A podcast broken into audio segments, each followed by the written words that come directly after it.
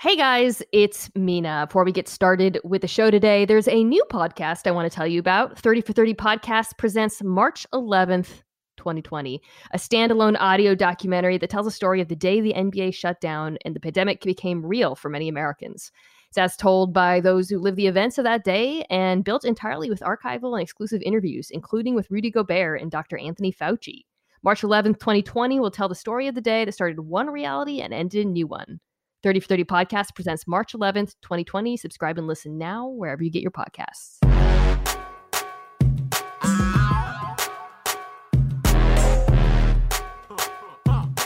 Welcome to the Mina Kimes Show featuring Lenny, the only NFL podcast where one of the hosts thinks Stefon Diggs is the best wide receiver in the NFL solely because his last name is also his favorite hobby. That's Lenny. I'm partial to Davante Adams myself, um, though I, I do agree a case could be made for Diggs certainly being in the top three. That laugh you just heard belongs to one Field Yates, uh, frequent show contributor. Frequent? Does that sound right? Frequent? Cool frequent. frequent. That would be accurate. Yeah, totally uh, an NFL insider with us, co host of the Fantasy Focus Football Podcast. And, and Field, I'm really glad actually. Well, I'm always glad to have you on, but I'm especially glad to have you on going into week 17 because uh, the playoff scenarios right now are absolute chaos. And I am doing my best to hold like multiple ideas in my head at the same time about the ramifications of these various games. But you are the most knowledgeable person at ESPN when it comes to most things, but especially when it comes to stuff like this. And it's a it, it, it's like a changing every hour now. The the who's playing, who's not playing, what it means is changing. Um, we were gonna we we are going to talk about some of the more pivotal pivotal games in Week 17, but those games, like who's playing in those games, uh, it, well, it, it's really up in the air right now.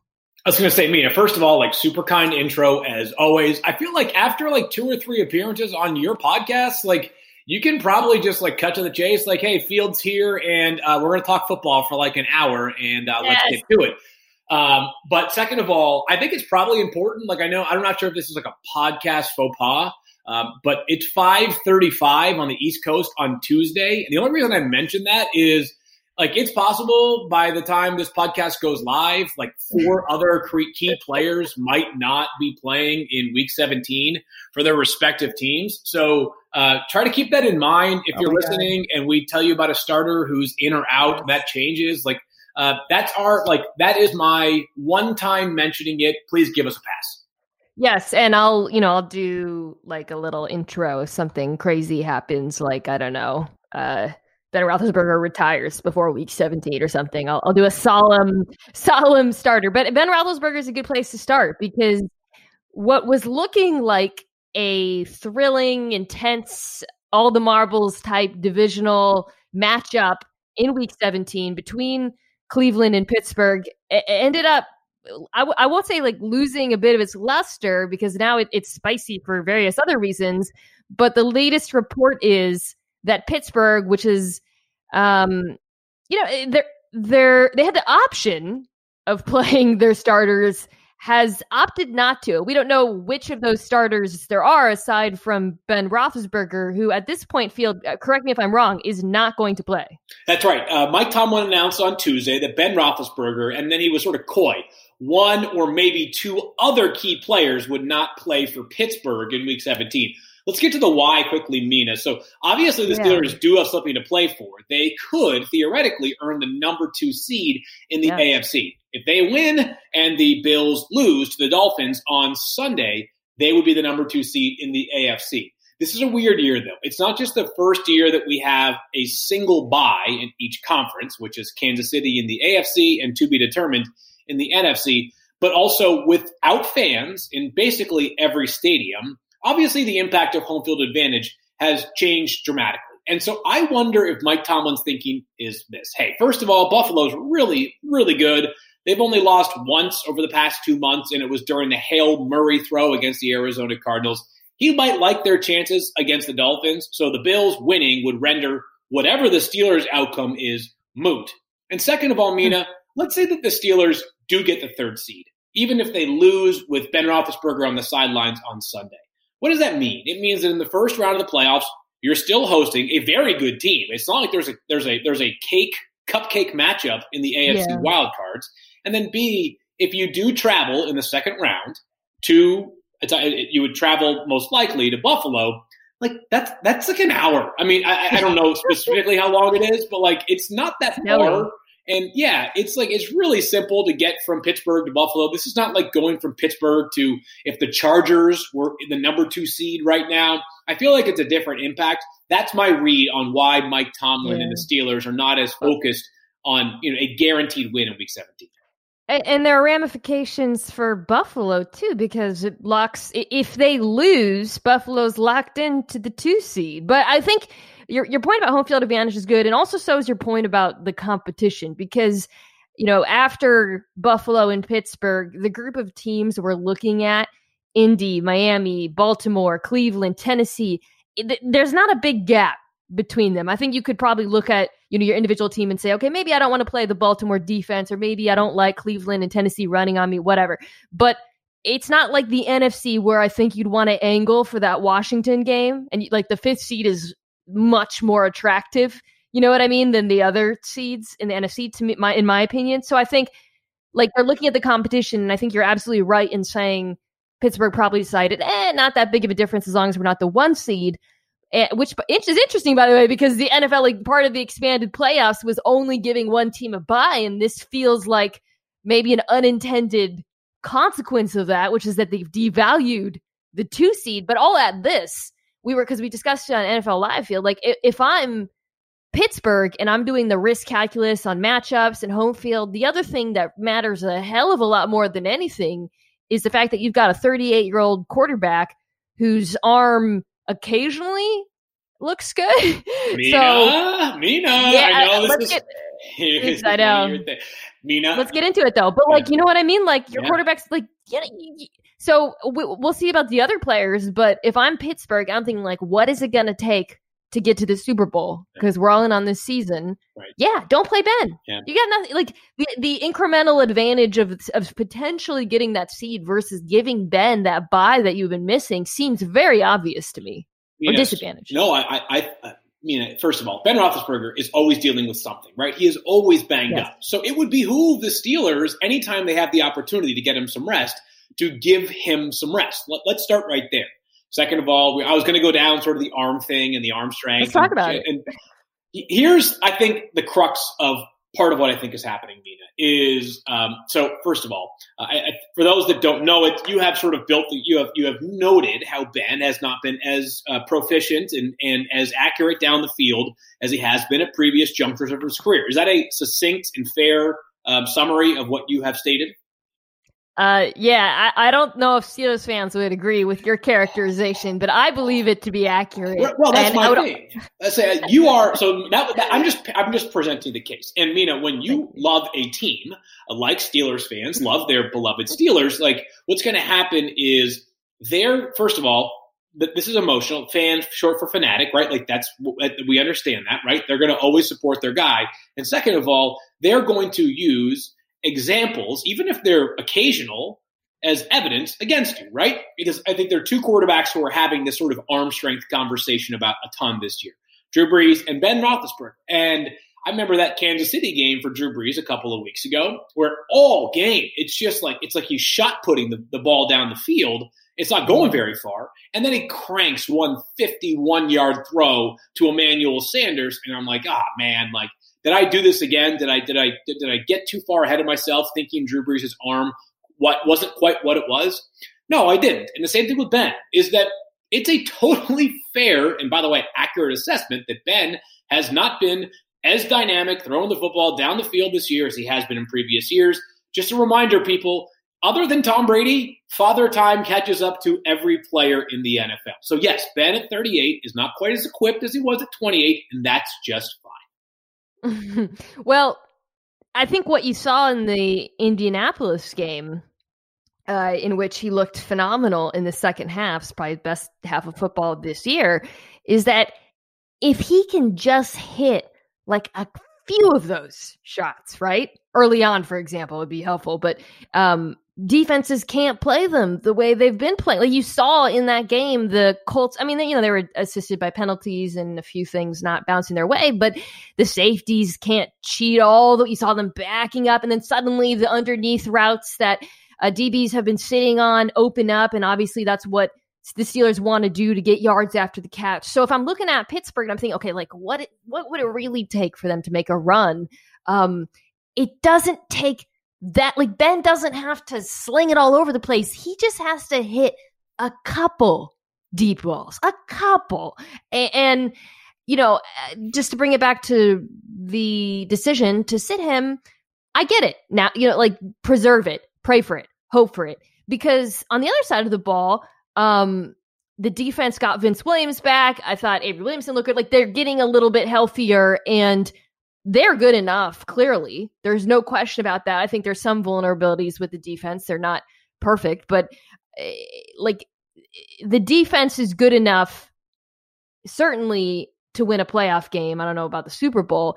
They just need there the run game. I don't know. I don't, at this point, it's like it seems to be a lost cause, but they just need some some airing it out from Ben to make the offense sustainable. Yeah, I mean, you know, we always as, as we get to now 14 teams, I think one of the themes that we're going to hone in on is basically, you know, what are strengths and what are limitations. And I think that a strength or a limitation of any team, like we have to decide like how predictable, how singularly di- dimensional is a is a team potentially, and if the Steelers don't have the threat of a vertical passing game, then like it has a trickle down effect on every other part of their offense. And you could maybe, and I don't know this I don't know that this is the only reason, but like maybe part of the reason why their running game has been stuck in the mud for the past six weeks is like how difficult is it to run the football against a loaded box as opposed to a box yeah. a little bit lighter, like it's always going to be when Patrick Mahomes is on the field or when Josh Allen is on the field this season. So the Steelers' offense,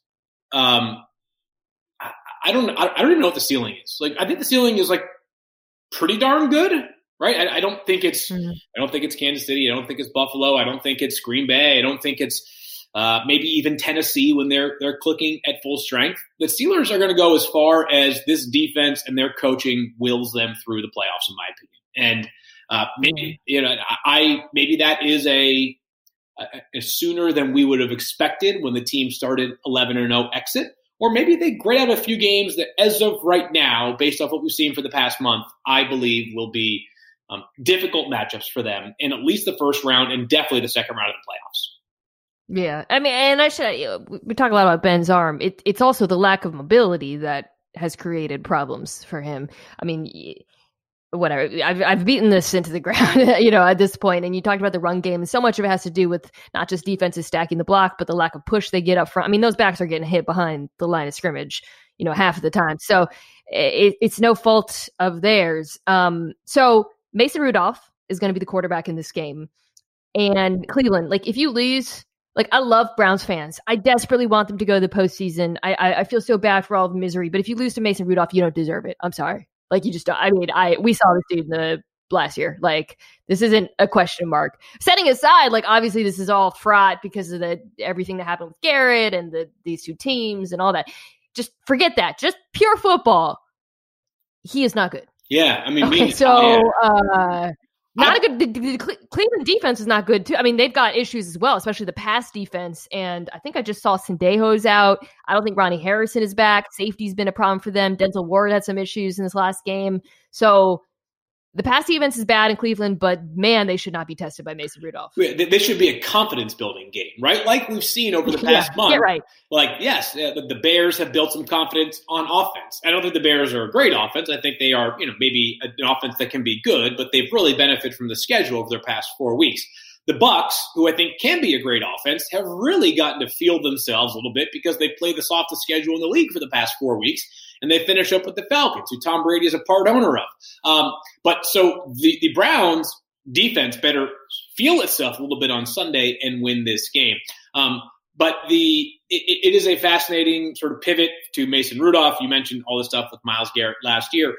I've come a long way on one thing with the Browns because I would have told you, like, if, if you just dropped me in uh, after a eight month visit to outer space, and I saw the Browns were you know, had ten wins and were playing for the playoffs in Week 17, and I had no other context of it, I would say that is an incredible accomplishment for the Browns. I don't care what happens on Sunday. Great year.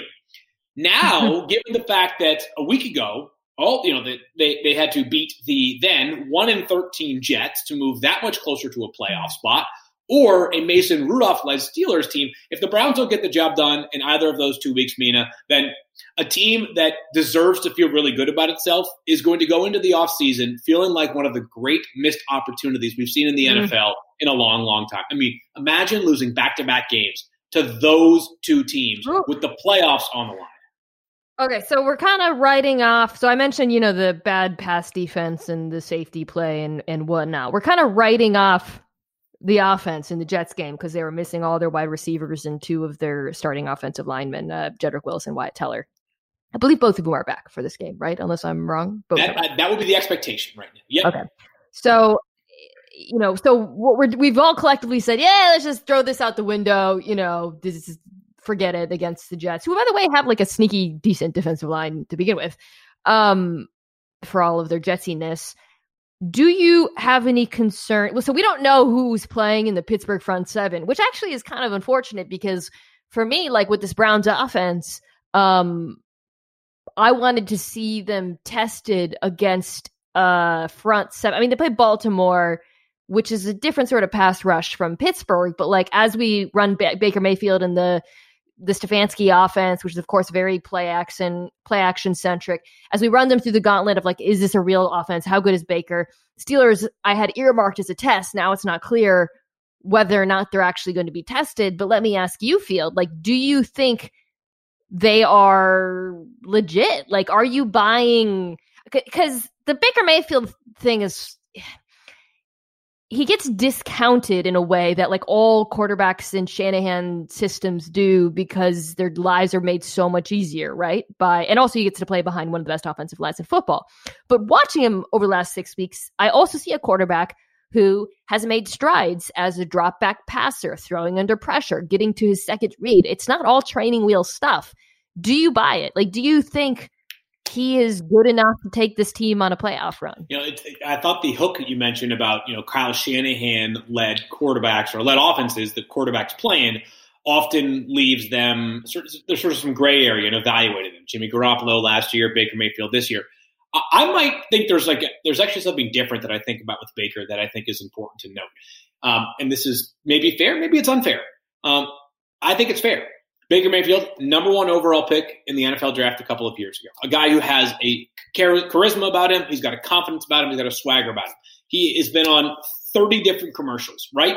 We humans are, are, are often trained to like, if, if, if it goes well for Baker, he could have been, if he had, I don't know, you know, well is sort of a subjective thing, but if Baker had taken off, he would have been one of the most, you know, compelling players in the NFL and popular players in the NFL, a face of the league like he was during his rookie season when it was going pretty well. But if, if you sink rather than swim, you're going to be the easiest target in so many uh, in, in, the court of public opinion, right? I think that's a huge part of this is that it's not talking the talk because it's not like Baker is talking during his commercials about being a great quarterback, but you know you're seemingly all over TV and then not delivering on Sundays by the standards people often believe someone who's so seemingly omnipresent should be, then it's like, okay, this guy, this guy's a butt. We overreact. Um, I think Baker, Baker's been solid. I think he's been solid. I think he is good enough to help the Browns win one playoff game this year. I don't believe that the Browns have the goods to overtake a Buffalo mm-hmm. or overtake a Kansas City in the second round of the playoffs. Well, and that's relevant when we look at these playoff outcomes because if the Browns win and they're in, on Sunday, and uh, the Colts beat the Jags as they should. The Ravens beat the Bengals as they should. The Titans beat the Texans. The Chiefs beat the Chargers. So I'm picking on the favorites here. Then the Buffalo game matters a lot because if Buffalo wins, we get a Cleveland Pittsburgh rematch, 6v3. If Buffalo loses, Cleveland falls to the seven seed and they play Buffalo. If I'm Cleveland, I, would rather play Pittsburgh than Buffalo. Wait, I, I, no question. Yeah, so. I think you said Cleveland, Buffalo will play Pittsburgh in three versus six. I believe. You know, obviously, I think oh, you're referring to Pittsburgh playing Cleveland, Cleveland in back to back weeks. Yes, yeah, sorry, that that would be the rematch, and, and then we would we would see the. Uh, the unrested or the rested uh, Steelers against this Cleveland team. But yeah. I don't care. I, am still. I would rather if I'm Cleveland, just looking ahead past this game, which might be a mistake. I would rather play rested Ben Roethlisberger than, jo- than Josh Allen like any day of the week. I mean, hundred percent. There's a case, and this is no a little bit maybe maybe it's somewhat flimsy, but there's at least an argument right now that there's no team, Kansas City included, that you would rather face less than the than the Bills. I mean, they're playing the best. They're, yeah, they're playing the best football in the NFL, in the AFC for sure. Five straight wins by an average of 17 points per game. That team is very very good absolute nightmare and a perfect segue because let's talk about that game. Yeah. Because um, so the Bills apparently are not resting their starters, which um, you know, I, I think like again, you know, you and I talked about the reasons why Pittsburgh is doing it. I think uh with the Bills, like it, it's a very different situation because you have Josh Allen, a quarterback who had this kind of chaotic playoff experience last year. You've got all this momentum. It kind of makes sense to me. Okay, let's just keep writing it, you know, and and I, I don't know. There's always different schools of thought on that, but he's clearly no Ben Roethlisberger. Um, this is obviously it's a meaningful game for Miami. Can you explain? Because they, they can still make it to the so if they win, they're in, right? But if they lose, they can still make it to the playoffs, but a few other things have to happen. Yeah, I think it's almost not even worth introducing all the variables they need to have happen because it's a lot. but basically, this is a must win for Miami, and it's a must win for Buffalo if they are convinced that Pittsburgh's going to beat Cleveland and they value that number two seed. Uh, Sean McDermott, as of Tuesday afternoon, was coy about how the team will approach the game. Uh, competitive reasons is his uh, his his decision. Uh, why he is not revealing those. Um, Uh, but I, but Mina, I think you're really uh, the, the, most important part here is that this is not a playoff game for the Bills, but it has some impact of being a playoff game. Right? It's a high stakes game. It's a game against a very good opponent. Like Ben Roethlisberger's 38, Josh Allen is 24. Right? Like this is a very very different situation. Every game is of consequence for Josh in a way that it is not for Ben Roethlisberger, uh, just because he hasn't. That, that's no fault of Josh's. I mean, the same thing applies to Patrick Mahomes. Like he's only 25, right? Yeah, these guys are these are these are young, young career arcs for these players. Um, but it's an interesting game. If both these teams play with something on the line, as if there is something on the line, this is the best game in Week 17. It's the best game in terms of like two teams that are sort of titanic going at each other, um, or Titan, I should say Titans, not no no Tennessee Titans, the, the Bills and the Dolphins. Um, there are games that maybe have more consequence, obviously, but this game is really compelling. Um, so I have no read on whether Buffalo will play all of their guys uh, because they play in the early window uh, at the same time as Pittsburgh. Maybe this will be one of those scoreboard watching efforts, right? Where like mm. if the, you know the mm. Bills are even if they're if they're leading at halftime or whether it's a tight game, if they look up and you know Mason Rudolph has the Steelers in a seventeen to three hole, Sean McDermott may kind of call off the dogs, right? He may say, all right, Matt Barkley time, and we're just, you know, we're cruising towards uh, the number two seed, and we'll see who falls into that seven slot. So it's a really difficult thing to uh, to sort of size up based off of his comments. I think Miami's the more interesting side of this because we have a pretty clear view of what they are, what they need to do on Sunday. And you and I, I, I stepped in for Laura Rutledge, who was, of course, on Monday Night Football on Monday, and we talked about the Dolphins and how they're handling their quarterback situation. And like I actually thought your side of it, which I would say is contrarian relative to how most people are viewing what Brian Flores is doing with his quarterbacks, was like it kind of. But it, you know, I mean, I, I'm I'm one of the things that I'm like a big advocate for that I think we've kind of lost our way with in some ways um, is like sometimes when you don't see eye to eye to somebody, eye to eye with someone, doesn't mean that like they're right and you're wrong or vice versa, right? Like. Yes. I admire what Brian Flores is doing, but I also really respect the points you're making. Like, it is sometimes yeah. I have to, you know, one of your the most salient point I thought was like, if Brian Fitzpatrick is good enough to win the game for you in the fourth quarter, why is he not good enough to win the game for you in the first quarter? Right. Um, right. So I think that part sort of stuck with me and will continue to stick with me. Um, but Miami, they did not lay the blueprint per se with Patrick Mahomes, but the reason why they have a chance against Buffalo, assuming Buffalo plays their guys, Mina, is that def- mm. defensively they are I was trying to think about this earlier in the day, and uh, you may have a team that, that is that, that maybe you you would give the edge to. Baltimore probably has at least a case for it. Um, I don't. I, I think Miami's like if you were to give an arbitrary rating or grade to their defensive starters, I would think they might have like the highest floor, right? Like their holes on defense are a few and far between, and they're really not holes, right? Like basically everybody on defense for Miami is at least good, if not very good, or in mm. the case of some, like all pros, like Xavier Howard. Um, and that's the reason why they gave Kansas City fits, and that's the reason why even if Buffalo plays their guys, they can give Buffalo fits on Sunday. So let's start with yeah. Let's focus on Miami because Miami is the interesting side of this. Um, something I've been trying to get better at. Oh, be a little bit transparent here is identifying coverages when I watch football. I try, it's something I've been working on, a little project of mine, just trying to in real time say, okay, that's you know this is quarters and this is happening, this is man match, whatever. I don't know what the hell Miami is doing half the time. That is an adult secondary back sure. there, um, passing dudes off, rolling coverages, disguising their intentions, pre and post snap. They seem to me to like a nightmare to play. Uh, so if we're talking about like defenses that are equipped to confu- potentially confuse Josh Allen because you're not going to just out execute or you know use your athleticism against him. I think I, I would definitely put Miami up there. Um, the Tua decision is as you alluded to it's really complicated like i i presented what my view which you said is like okay so you got ryan fitzpatrick who at this point like it's it's obvious the offense is more explosive with him. I mean eh, you know on, on saturday when they played Tua averaged like four air yards per attempt. Fitzpatrick had 10 some of that was the product of situation and you know what he needed to do but we saw how they were moving the ball down the field with by the way limited lep- weapons behind a at times struggling offensive line.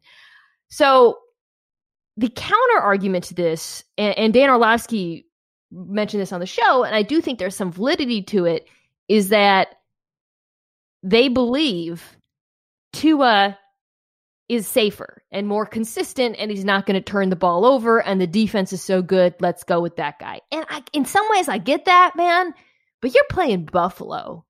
Like as as much as i like this miami defense that bills offense is going to score.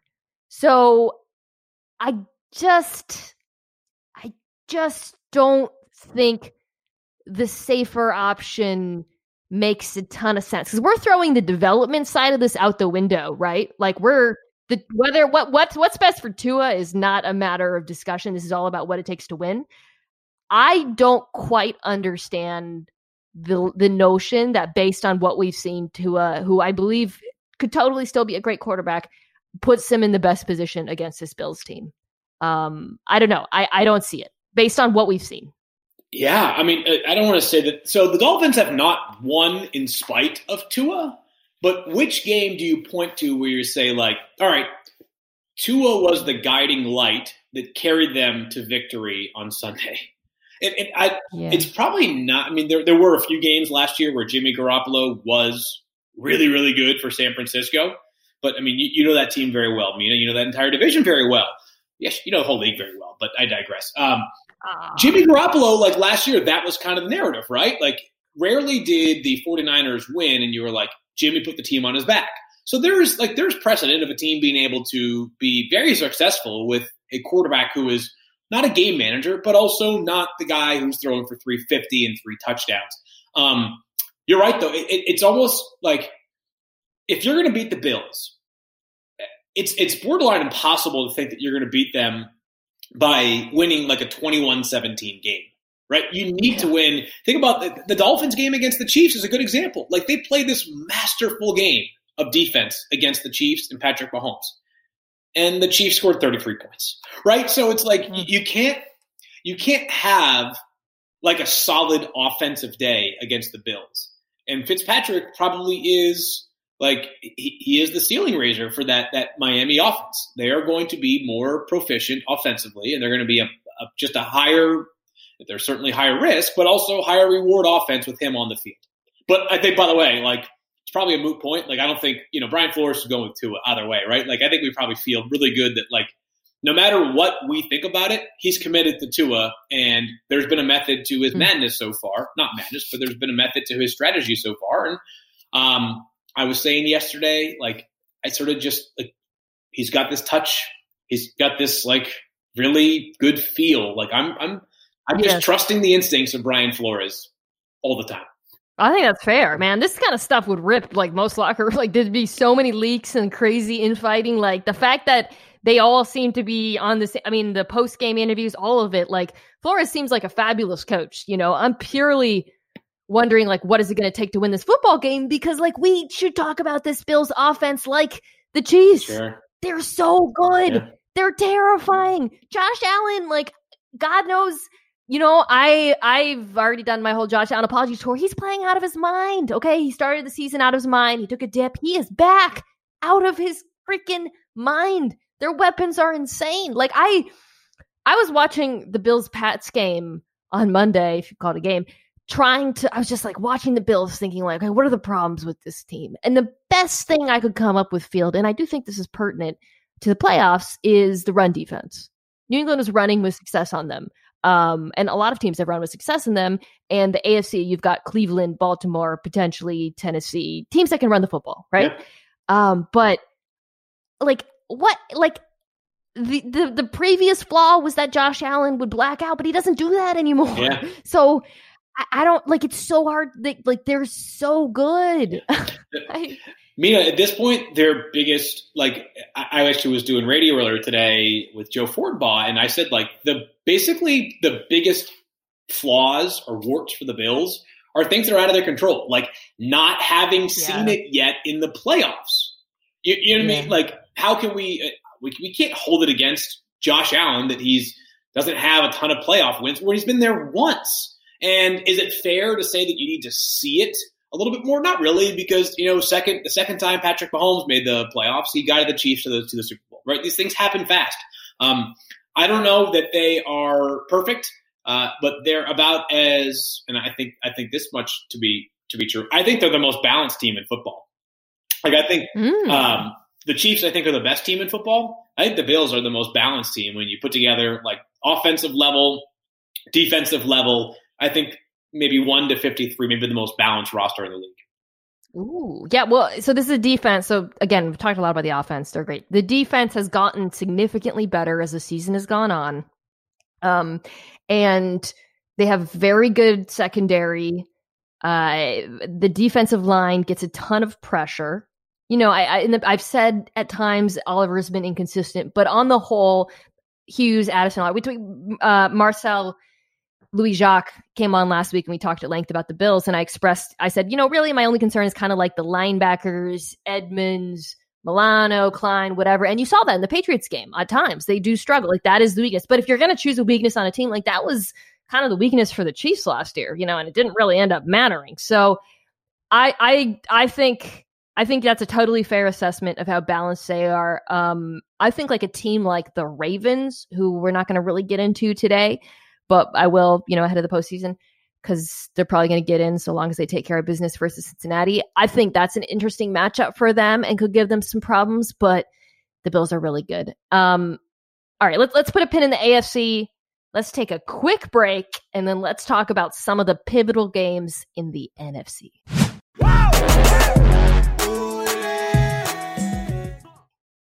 As you guys know, NFL teams can make mistakes when it comes to spending money. For example, cover your ears, Broncos fans. Russell Wilson has a $53 million cap hit this year. but uh, unlike the uh, Walton family, I'm guessing people listening to this podcast don't have millions to spend. Maybe some of you do. I don't know. Get at me.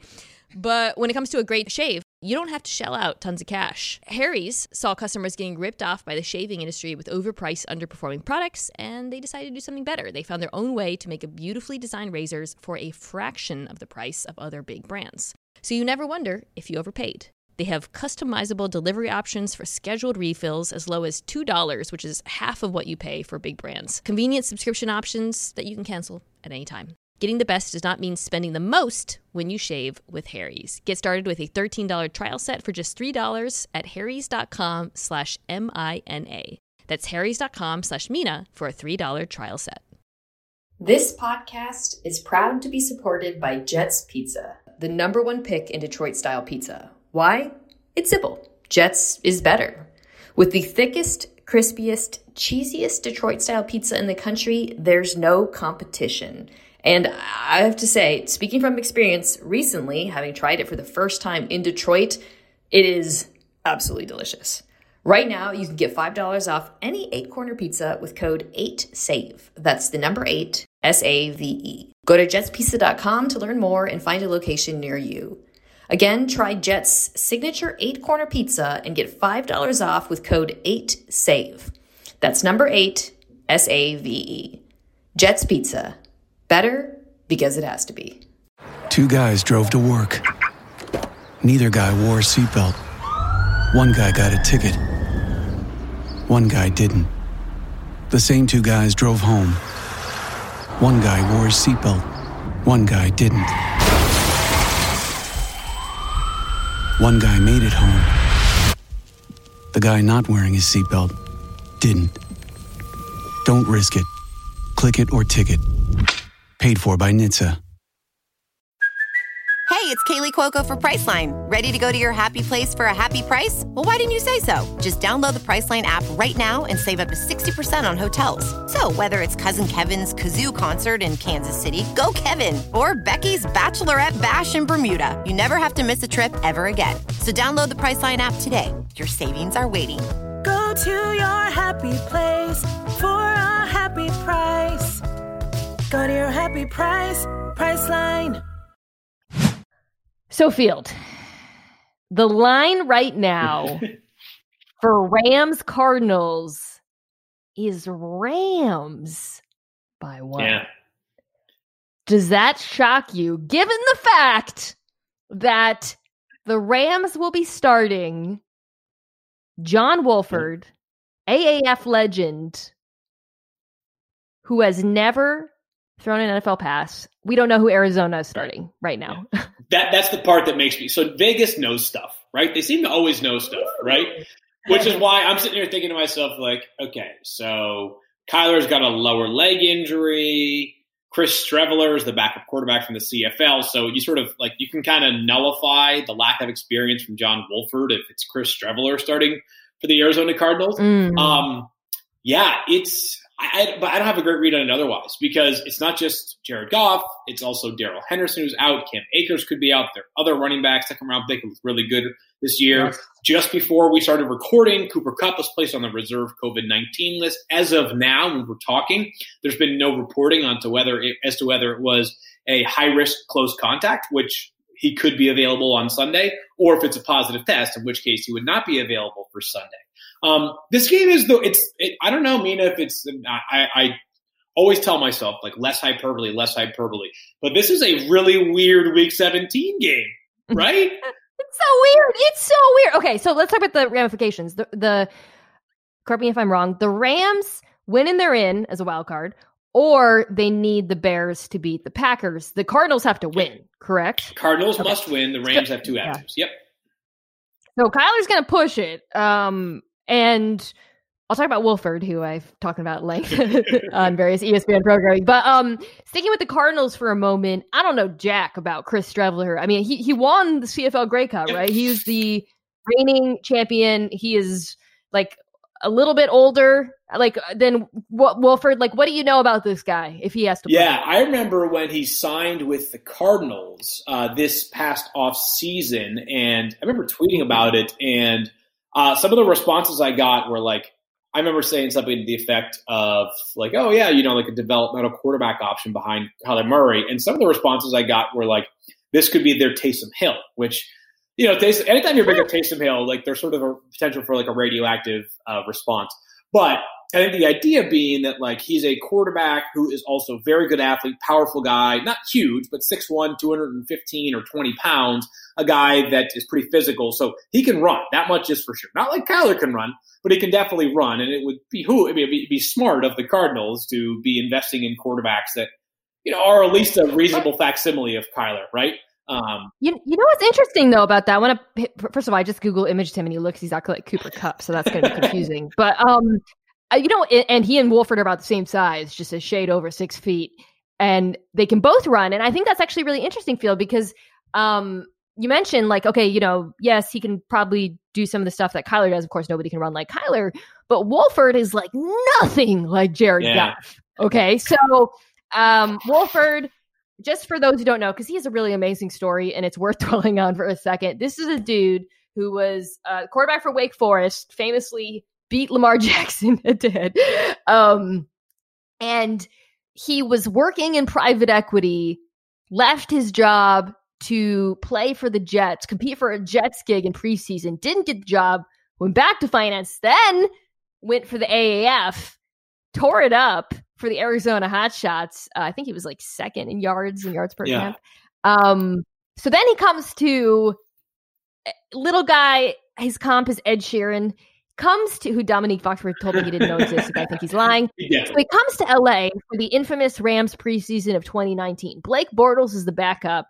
Brandon Allen is the backup to the backup. Brandon Allen's been with the Rams for a couple years. They like him. Brandon Allen just played a freaking decent game, by the way, yeah. for uh, today. So Wolford comes in. He takes Brandon Allen's job. He ends up in the practice squad. Then going into this year, they let Blake Bortles go, who, by the way, did not cost a lot of money. He was like a million dollar contract. And McVay's like, Wolford's my guy. Okay. So that tells you how he's regarded in that building. He is, inc- he's speedy. Um, his arm is not as strong as Goff's, but he is closer to the Streveler Kyler mold. And, and it's an interesting, I think, philosophical question for NFL teams, which is do you want the backup who's similar to your starter, or do you want the change up? Because the Cardinals don't know what the hell they're getting to this week. Yeah, I think when your when your starter is the unique mold, then you want to try to replicate that. It's okay if your Mm. backup is more the unique the, the, the unique mold. You know what I mean? So I always thought it was interesting that Yeah, when yeah. Cam was at his apex, Interesting. a lot of years. I- If I'm not now, memory could totally be off here, and I'm sure there. If, if so, I'm sure I will be corrected on Twitter. Um, like, wasn't Derek Anderson Cam's backup for a while in Carolina? And you're sort of like, wait, like if Cam Newton goes down, um, you have Derek Anderson. And Joe Webb. Yeah, yeah. Well, Joe Webb. That's right. Joe Webb was there. That was actually like that was a pretty good uh, way to emulate him. Um, but this, you know, this is why when Colin Kaepernick was being discussed as like a potential backup option somewhere, as recently as this past off season, it was like, oh, wouldn't it make sense for him to go to Seattle, where you know you could be behind someone like Russell Wilson, who's also athletic, right? Um, I think though that what we're seeing, what we see more often is that. Um, or what I think would be more logical is like if, if your quarterback is of the I don't know whatever you want to call it, conventional traditional pocket passer mold, you can kind of do whatever you want with your backup guy as long as the player can throw. You're probably in shape. Interesting. Well, let me tell you this: this Rams offense, I, I mean, I suspect it's going to look nothing like the Rams offense we're used to. Like that dude is going to be on the move. I, and we're going to see, which is funny because we're coming off this Rams loss to the Seahawks, where Jared Goff kept booting out and getting chased down, right, and like refusing to take the grass in front of him. John Wolford is going to take that grass in front of him. Like he's going to be keeping it on zone reads. Um, and, and this Arizona defense so this is a must win for Arizona. They've been surprisingly decent. Like, how do you feel about them headed into this game? Yeah, the defense has been much more competitive than I would have thought. Um, you know, I remember during the offseason thinking that Steve Keim had a really good year of transactions, but the highlights were obviously like the huge swings, and most notably DeAndre Hopkins. But like, I'm not saying he doesn't deserve a ton of credit for that. He does. But I'm also like, I could tell you that trading for DeAndre Hopkins for like a, you know, quarters on the dollar is probably a good move. I like some of the stuff he did around the margins that I thought was pretty good. And it turned out that some of the moves that he made around the margins have been really good, right? Like even someone like Dre Kirkpatrick has given them some reasonable snaps so far this season at cornerback. And some of the pieces they have along the defensive front have been pretty good. And it's been a little bit of a roller coaster for Isaiah Simmons, but as he did in college, like he finds the football, you know, and it's it's there's there's a lot of stuff in between, but you got to kind of ride the wave with him. So um, they've certainly got some premium playmakers, and they've done this as we should note without Chandler Jones for much of the year. They've got premium playmakers, um, certainly uh, in the linebacker and sec- secondary group, and uh, I, you know they're one of those teams that. Um, you, you kind of know what they're going to do, right? They play a ton of man coverage. Um, Hmm. But it's like the beauty of Seattle for all those years was not just the talent, but it was like, we're going to run what we run, and you're just not going to do better. We are too talented for it to matter what you're doing. The Cardinals are certainly not there, but you do know what you're going to get, and they're still executing at a pretty high level. Yeah, I think the key for Los Angeles in this one is just like, I mean, this is such a dumb thing to say, but you just can't can't get to third and long because I, I, I, it's, I hate it when people say that because it's like, yeah, no, like no, you know, no, no offense wants to be in third and long. But I think that's especially true of a, a quarterback like Wolford, not only given his skill set but his inexperience, and also the fact that um, Vance Joseph, who has done a really nice job with his defense, likes to unleash holy hell on quarterbacks uh, with the blitz and uh, again, you know, like the resuscitation of Haason Reddick's career as an edge rusher, by the way, has been another interesting subplot yeah. with this Arizona defense. And so I, I think they, they are, I, I, it, it's funny, headed into the season field, I thought the Arizona offense was going to be awesome and like top seven, maybe, and that the defense was going to be bottom seven. And instead, the defense has been above average and the offense has let me down. And like we don't know what's going to happen whether it's Streveler or Kyler, but in any case, like even if it was Kyler, granted, uh, injured Kyler is very different from healthy Kyler, given how important his legs are. But like this Arizona passing attack has been lackluster at best under Cliff Kingsbury. Yeah, Mina, like I'm gonna just join, I'm I'm gonna join the party. I'm not the person that had this thought originally, but the offense is pretty stale. Like we've seen a couple of recent performances that have inspired a bit of confidence. Um, and not that um, like route trees for players tell the whole story, but there was a time I remember seeing a graphic floating around on Twitter where it was like basically DeAndre Hopkins ran like the same three to four routes for like I don't know Dude. 250 straight plays. And you're like, hold on. Like, this is DeAndre Hopkins, right? Like, I get it that he has part of what's made him great over the years is that, you know, he doesn't need to, you can sort of just give him the football and he'll find, you know, he'll make real estate. But it feels like coaching negligence to limit him in that way. So, uh, Cliff Kingsbury, uh, I think is, is is a solid coach. I don't know that he has inspired like complete confidence for me in terms of innovation and also in-game management. And yeah, this passing offense on paper, you're sitting there and you're like, we know DeAndre Hopkins is really good, but there have been some other warning signs on this offense. You're like, you know, Kenyan Drake last year was awesome in the passing game. Until recently, he was a non-factor in the passing game for them this year. They have all these young wide receivers that you would think would have a chance to blossom opposite of DeAndre Hopkins. And no, like still their most invaluable player, not named DeAndre Hopkins or Kyler Murray on offense, feels like Larry Fitzgerald for all the little things that he does. So um, it's an offense that like I'll probably fall in love with again going into next season. But I need to probably remind myself, like I had a lot of those same feelings coming into this year, and they have not reared themselves so far. I think stale is a totally fair word to describe what you're saying. I mean, you're, you're not saying the sort of eye candy you see with other modern NFL offenses.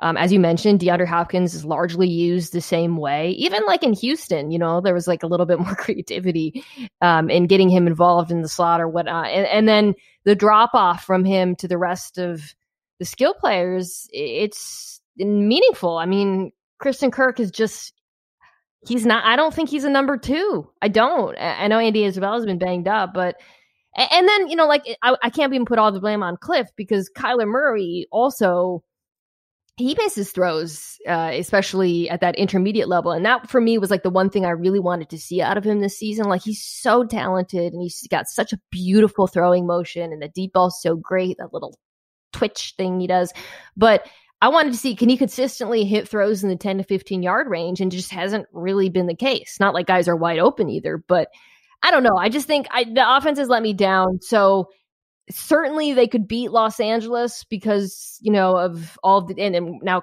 Kupp's on the COVID list too. I just saw that.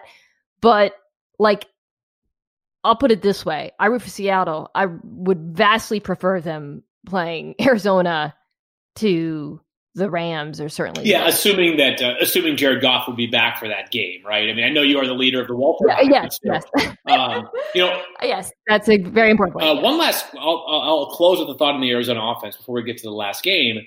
Is you know the the advantage of whatever you want to call Cliff Kingsbury system, the air raid, et cetera, is like sort of one of the principal advantages is that you are rushing to the line of scrimmage between every play, which has a couple of built-in advantages. One, um, you're largely keeping the same personnel on the field, and a defense does not have the opportunity to sub personnel Uh, well, they can. They just would risk, you know, a fast snap by Kyler Murray, uh, or the offense just calling a play and have them being compromised with ten defenders on the field, or you know, twelve defenders on the field because of a miscommunication. Um, but it, it it also feels like just, I, don't I almost sometimes wonder like if they're they're so like they're rushing to get to the line of scrimmage to take advantage of, of that potential. I wonder if like you know because you're you're not huddling at all. Like is the lack of communication? I, I there's certainly communication pre snap, but like let's be clear, like it's it's harder to communicate either non verbally or you know shouting from one sideline to the other sideline. You know if DeAndre Hopkins is on the opposite side of the field, like Cliff, Cliff, Cliff Kingsbury, does it limit what you're able to do? And I I, I haven't sort of like hmm. dove into that uh, as much as maybe I, I, should based off that assertion. But um, something that kind of has caught my attention is like, uh, is going fast good to a certain point? Yeah. But is there sort of a sweet spot where maybe it does kind of limit you a little bit? Interesting. I mean, listen, it wouldn't be the, the ghost of Chip Kelly looms over this conversation. And, and while I think Cliff keeps his job, I do think that leash gets pretty short next year if the offense doesn't take another step forward. Um, so I'm trying to figure out like if I'm excited about the Washington game, the Washington Philadelphia game.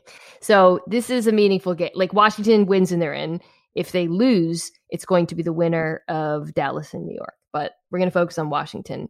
Uh, of course, recently released Dwayne Haskins. Uh, as of taping, he has not been claimed, but perhaps the team will sign him, you know, take a shot on him. In either case, we're looking at either Alex Smith or Taylor. Heinicke. Heinicke. Heinicke. What is the status of things as of Tuesday afternoon? Yeah, I mean, my sense is that there's a pretty good chance that Alex Smith is available on Sunday for the Washington football team. Um, I, there is no doubt that Dwayne Haskins, it was time uh, in the eyes of Washington, right? Um, it was. There's no doubt about that. But Mina, I think probably time in terms of behavior came a week before that, after you know the, the Sunday night when he's spotted in a strip club with no mask, right? Um, which like that's a very 2020 sentence right there in and of itself. But the reality was like Ron Rivera had a game the following week that like I don't know that he believed like he knew and and not like I think I would be the exact same way, right? Um, if like, could they even like run an offense with Taylor Heinicke and potentially Steven Montez, like without obviously understanding that that time that Alex Smith was unlikely to play. So um, it's time. Uh, it was time for Dwayne Haskins. That's an aside. He's he's on to, or he will eventually be on to another team. Um, but yeah, I think the um, I think Alex Smith will play on Sunday. That's my that's my gut instinct as of this recording is that Alex gives it a go, um, and it would be quite a story. just suiting up, right? The idea that a guy who's had 17 surgeries, nearly lost his life, nearly lost his leg, could be helping to determine uh, a division title. That right there is a pretty cool story. So, uh, Antonio Gibson and J.D. McKissick will play. It's looking like, correct me if I'm wrong, Terry McLaurin is still going to be out. Yeah, he sounds very. Yeah. He's okay. been in a walking boot recently. Is, yeah. he, he's uh, you know dealing with an ankle issue, so he sounds unlikely to play. Not, yep, not good. Okay, so listen, the Eagles are out, but they're they still the first Doug Pederson's coaching for his job. So I, you know, th- this is a team that wants to win. They've got a young quarterback who wants to prove himself. Um, and you know, the, a, a defense that was just embarrassed. Um, granted, missing a ton of pieces. Let's talk first about the Washington offense versus his Philadelphia defense. Um, how good does the Washington offense have to be? Because we know that, like, well, we don't know. You can tell me if you disagree, but in the NFC East, of any team, the best unit to me is the Washington defense. So, that said, how much do they have to get on offense to win this game? Um, not a ton. Uh, because a they're very good defensively. I mean, they have, as you said, they have they have the best unit. If you were to you know make take do a poll of the eight yeah. in the NFC East, and certainly in this game, um, and then beyond that, um, you know, this Eagles offense obviously uh, has been more fun recently with Jalen Hurts um, in place of Carson Wentz, but like this past week was not a reality check, not a wake up call, but it was a good reminder, Mina, that like you know, he's a rookie. You know, Bill Parcells, Bill Parcells used to be like the king of basically like, you know, let's not coordinate anybody. You know, like let's not put the green, you know, the gold jacket on a guy just yet. You know, let's, let's take our time here, right? And and you know, sometimes a guy takes off and it never turns back, like Patrick Mahomes. And then there are other times where a guy, you know, this goes well for five weeks, six weeks, and then all of a sudden it comes back down to life or back to earth a little bit, right? I mean, even Travis Fulgham was like the hottest receiver in football for the Eagles earlier this year. Now he barely plays. Um, anyways, I think the Washington defense can reasonably expect to hold Philadelphia to between 20 and 24 points and still win the game on Sunday. They just have to, have to, have to set their offense up in a favorable spot through turnovers on like one or two occasions. Because the offense otherwise, especially if no Alex Smith, it's just they earn every every yard has to be earned in a way that like is sometimes tough to watch. I mean, it's it's their margin for error on offense is it's it's it's non-existent. They have zero. Yeah.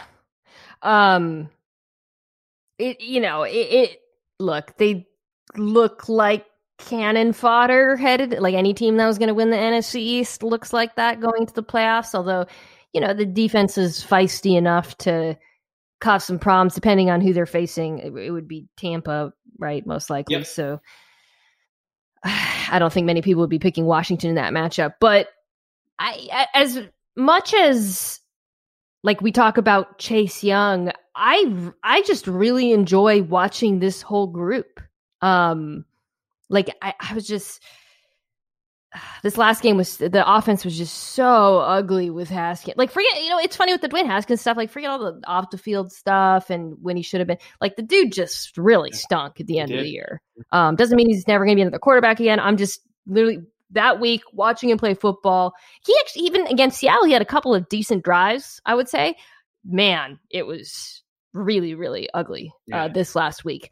But um, that said, you know, like the defense, like Chase Young was an absolute monster in this game and, and he gets a lot of attention. But like, I, I keep saying this about Washington. There are a lot of guys who either I forgot were on the team or, or aren't household names, not even like your Daron Paynes, but like your Cole Holcombs, that like linebackers. You know, I've talked about Kamren Curl. I thought Fuller and Darby both played well. Like, they're going to give Jalen Hurts a tough time. Now, that said, I think if it's certainly given the strength of the Washington group, like Jalen Hurts is the right quarterback to play this game.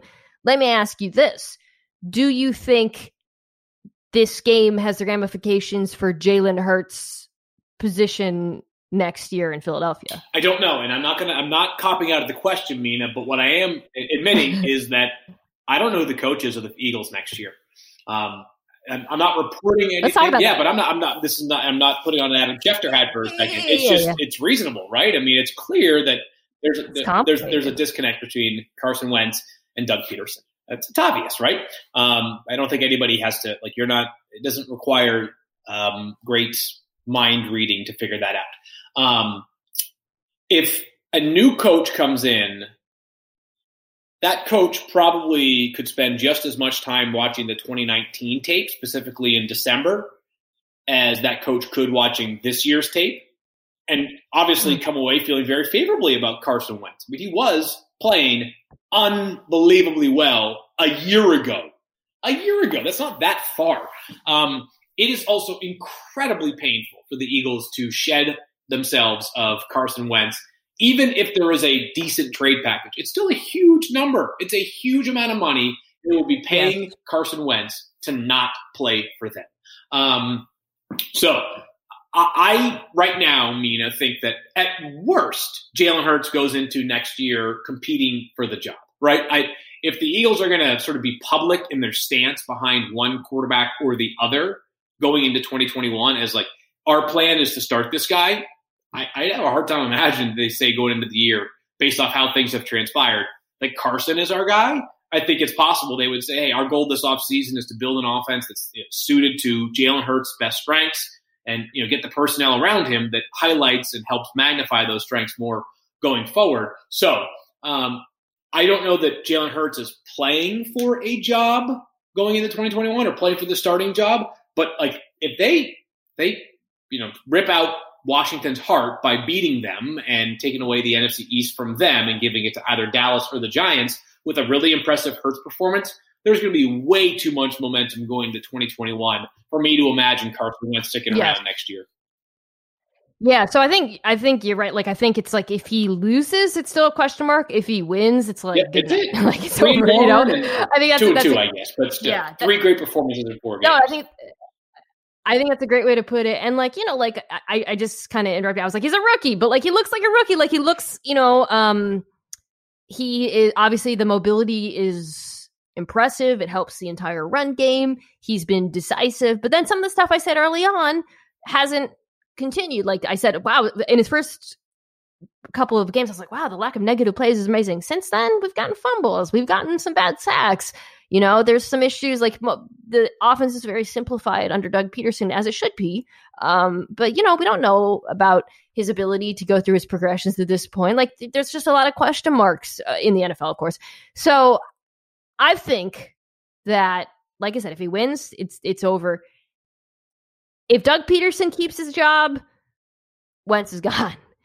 If Doug Pederson is gone, I think Wentz stays. And, and this is all, of course, wrapped up in, as you said, whether or not a trade is even available to them, and it would be financially painful. So, man, it is it a it's a complicated situation for Philadelphia, but I think it's fair to say that as meaningless as this game is for them because they're out of the playoffs, it does have some meaning for the future of this franchise, and of course, it has a lot of meaning for the Washington football. Yeah, it's it's compelling for reasons that extend. Because let's be honest, I mean, in some ways, the the future of Carson Wentz, and maybe Washington fans can like skip the next thirty seconds here, is more important than whether the Washington football team wins the division. Right? They're probably going to face the hmm. the Bucs in the first round and probably lose. That's probably where this thing is headed. Hmm. Well, Field, as always, we are headed towards our last five questions. And now it's time for Dinks and Dunks. I'm getting paid for this, right? All right. Question number one. The most likely Super Bowl at this point, I don't actually have the odds in front of me, but I'm quite obviously Chiefs Green Bay, given the you know advantage of being the number one seed. What do you think would be the most fun future Super Bowl matchup? Uh, the Chiefs and Green Bay. Because it, because it would be the two leading candidates for the MVP, and I try Yeah. not to always keep things like as simple as possible. I think part of what our job is in the media is to not regurgitate the thoughts and opinions of what everybody watching and everybody else that has our job um, shares. But sometimes it's like you know the Super Bowl is often driven by storylines surrounding quarterbacks and Aaron Rodgers, 37 year old old hat, sh- showing that he's still got it and so much more. Meanwhile, Patrick Mahomes has a chance to immediately enter into the conversation for the trajectory of greatest of all time. Kind of already has, but you get two Super Bowls and it starts to validate it further and further and further. How about you? What's what's? I mean, I, I know it's my job. Yeah, no, no, that's a good one. That's Okay. a good one because offense is Yeah. fun. These are very good play callers, um, and the defenses are good enough to make it interesting too, right? Like it's not like Totally. total crap. Um, yeah, I think that's fun. I, I I would probably agree with that, but I'm gonna say new blood because you know I like some difference. I mean, like a Bill Super Bowl would be really Totally. fun for because the fans and like I just find that offense like incredibly fun to watch right now. Um, so that would be up there for me. I don't know. I but I gotta say I've really liked watching the Ravens lately because they're just they they finally like they figured out the run game. I'll talk about this before the playoffs, and I like that they're zigging. You know, they're back to zigging while the rest of the league zags. So I'll go just to be a contrarian and, and be a little bit different.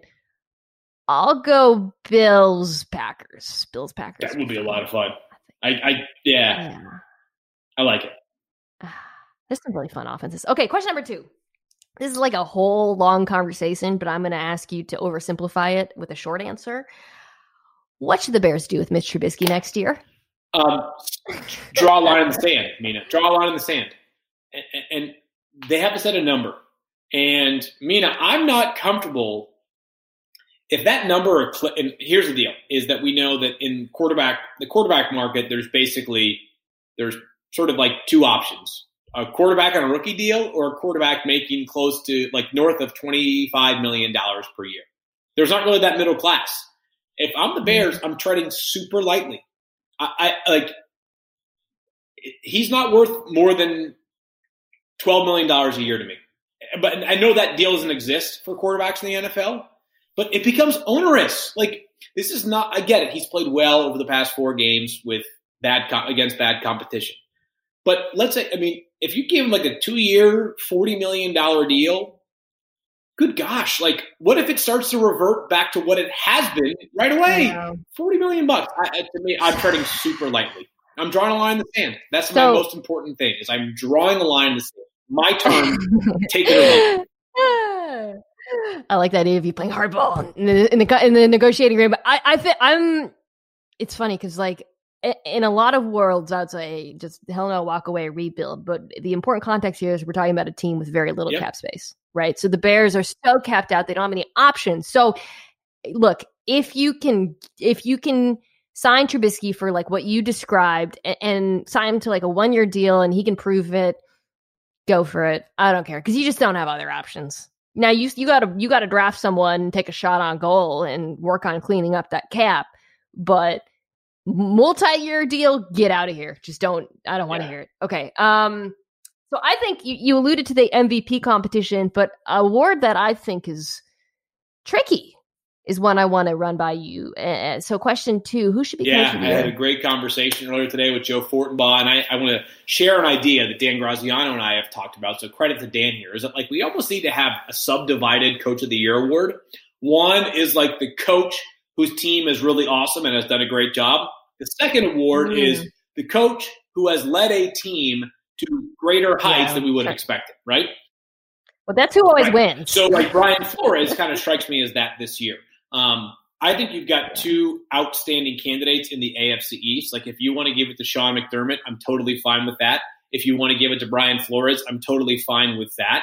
Um, my pick was Brian Flores on the show uh, earlier today during that conversation, just because. And the other part of this, Mina, is that the Coach of the Year award is should be specific to that year, but I, in my own mind, cannot.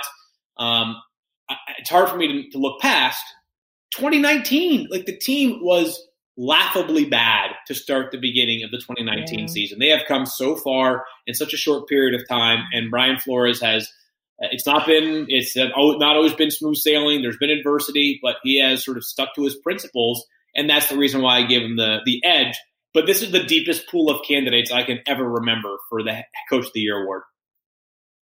Well, and like again, it, it, like if we're really talking like best coach, best team, like Matt Lafleur should be in the conversation, right? Oh, but like Andy Reid too, as along with uh, Andy Reid every year, right? But but it's it's just it is kind of like a most improved award, and it really feels to me like these last few games matter because I gotta say, and I'm not saying this is right. I think the Browns losing to the Jets really hurt Kevin Stefanski, who was getting totally. some buzz. Um, and I think if the if the Dolphins win, I think that locks it up. I would agree because then you can look at the um, records yeah. and say, hey, 11 and 5, 12 and 4. Bills have a much more explosive offense. Like, uh, you know, two quarterbacks in Miami. I think Flores takes if they win on Sunday. Man. Okay. That, uh, last question from me, then one from Lee. Um, so you and I sometimes text about fantasy things that are happening in my life, and being you being the fantasy expert. And um, one thing I've complained to you a lot about is T.Y. Hilton's lack of production. as much as I love him, I love you, T.Y. Hilton, and I, I have no, I, you're great. Um, what was your worst fantasy move this year? So I play in this league with um, my five best friends from college, and uh, one of them, one of my best friends, his brother. I went to Wesleyan. I think uh, I know, I know, I know you know that, Mina, but probably not most listeners know that it's a college here in Connecticut, actually. Um, one of our rivals is Williams, which is a call, uh, school in Northwest Massachusetts. Uh, so it's six Wesleyan guys, six Williams guys, and it's a keeper league. Um, it's got it's got sort of unique salaries as well. So, anyways, I kind of I went all in in this league um, with Christian McCaffrey. I traded away Zeke, who has one more year on his deal after this, and is extension eligible for the final year of Christian McCaffrey.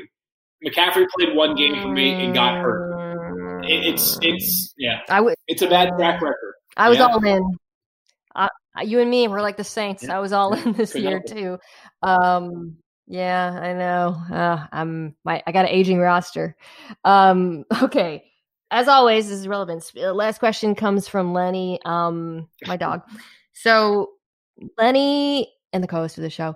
Uh, so he has the internet now. Huge move. You know, really shaking things up. Yeah. And um, he wants to know why, when you Google Field Yates, the first prompt that comes up is age. Huh. Well, Lenny, um, you, you know, Lenny, you know the dogs. We count your years. It's very unfair. Like, I think Lenny. Do we know specifically how old he is in human years, or is that one of those things you've always never known? Uh, I think it's time right. seven. so it's ten right? seven. So, yeah, that's what I meant. Like, so in human years, he's like whatever six. He's old. He's 64. Yeah, whatever yeah. it is. Um, you know, we, we can't knock our heads together, Yale and Wesleyan education, to figure it out. So I was that's really unfair for dogs because you know I've got a dog who by human years not even one year old, but he's already seven. I mean that that feels unjust. Um, yeah, I mean Hmm. Lenny, I've got this youthful appearance about me, um, and I, I I shave rather infrequently, um, and yeah, rather Really? infrequently, believe it or not. Um, yeah, I cut my I, I, I get my hair cut pretty frequently, and people always tell me that like when my hair is really short, it makes me even look even younger. So um, yeah, I, I- I actually think it probably is to my benefit in the industry that we're in to to have sort of a youthful uh, exuberance. But um, Lenny, I'm I'm just impressed that you're you're on the Google and and, and checking me out. I'm I'm actually quite honored. You might be the first person to ever Google me. Lenny has a follow up. He wants to know if you. Yeah, uh, it's it's not great, but um, you know, the, the pro- it takes me a few weeks, and the issue is that we're on TV more often than like every few weeks. So uh, you got to kind of keep it a little bit cleaner. Maybe this off season, maybe I'll maybe I'll, I'll give it a shot and see what happens.